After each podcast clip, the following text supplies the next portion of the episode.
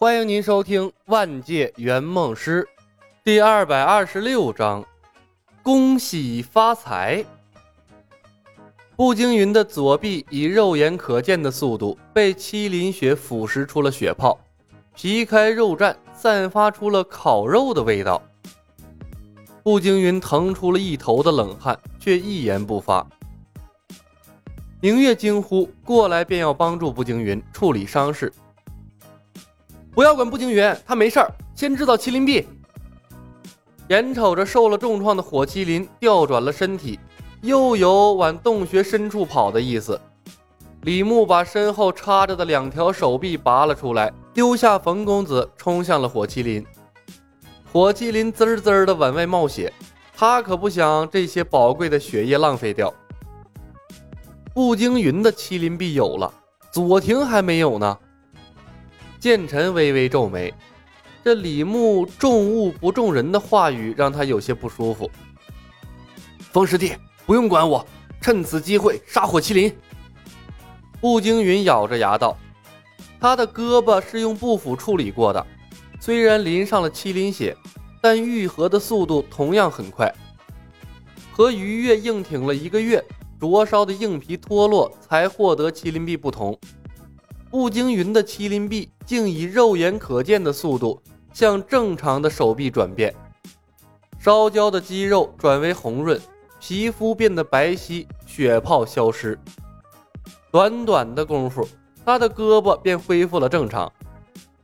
刚刚赶过来的明月看到这神奇的一幕啊，都惊呆了。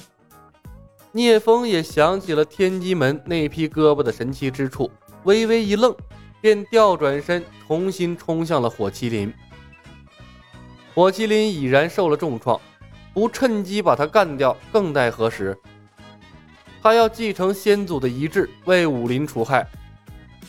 受了伤的火麒麟仿佛抓狂了一般，四处乱撞，想要把身上插着的无双剑搞掉。没有了聂风和步惊云的牵制，剑臣手足无措。根本无法控制住他了。这么一会儿的功夫，举着两条胳膊的李牧一路刷着屏蔽跑了过来。他忍受着高温，小心翼翼地靠近火麒麟的伤口，想要把手里的胳膊制造成麒麟臂。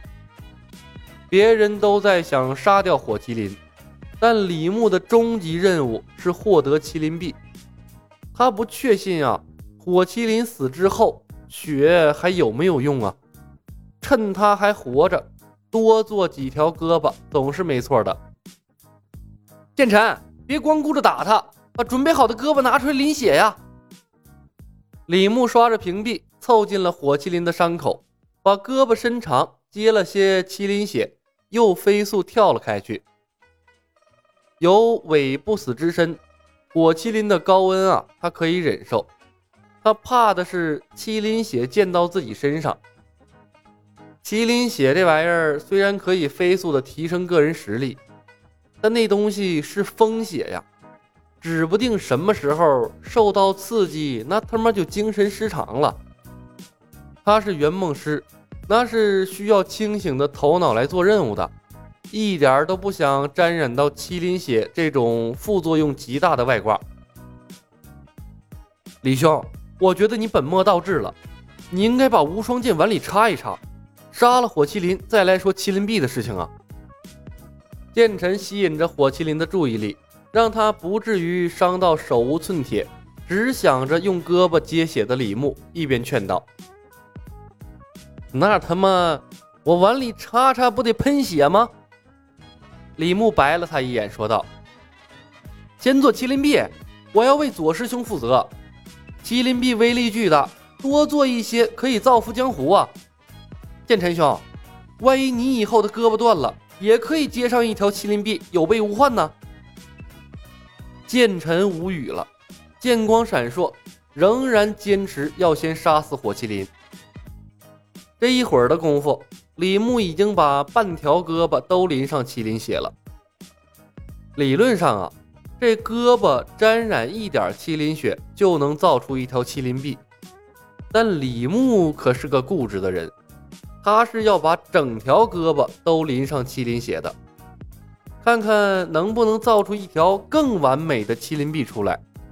不给左庭，他用来防身也行啊。于是，烤肉的气息再次弥散开来。剑臣耸了耸鼻子，竟忍不住咽了口唾沫。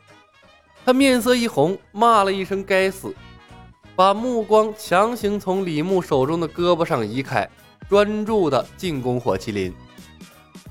聂风又回转了过来，加入了围攻的行列。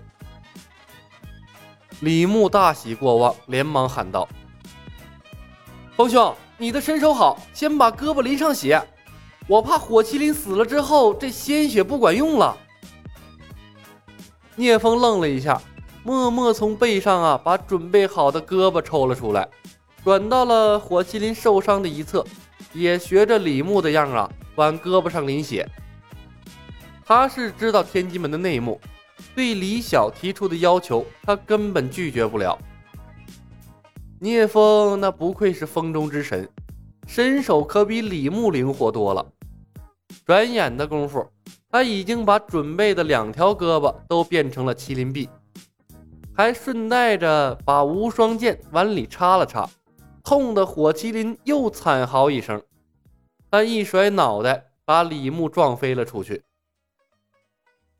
李牧手里的麒麟臂摔飞了出去，衣服烧了一大片，肉皮也有些焦黑，而脖子上挂着的小蚂蚁也被烧掉了。不过啊，蚂蚁不是一只，不死之身仍在，它很快恢复了正常。经此一下，李牧是不敢往前凑合了。这麒麟臂已经有了，再拼命那没必要了。让那几个主角啊打麒麟吧。受伤的火麒麟发起疯来，万一把他的防身小物件都整没了，那他不就成白板了？随后，恢复过来的步惊云也加入了战团。麒麟臂的效果立竿见影，他功力大增，顶着高温为李牧又造了两条新鲜的麒麟臂之后，咬牙发狠，把整根无双剑。插进了火麒麟的内府之中，必杀一击。火麒麟发出了濒死的吼声，喷出了一团火焰，逼开了剑臣三人。他摇摇晃晃的再次冲向了冯公子。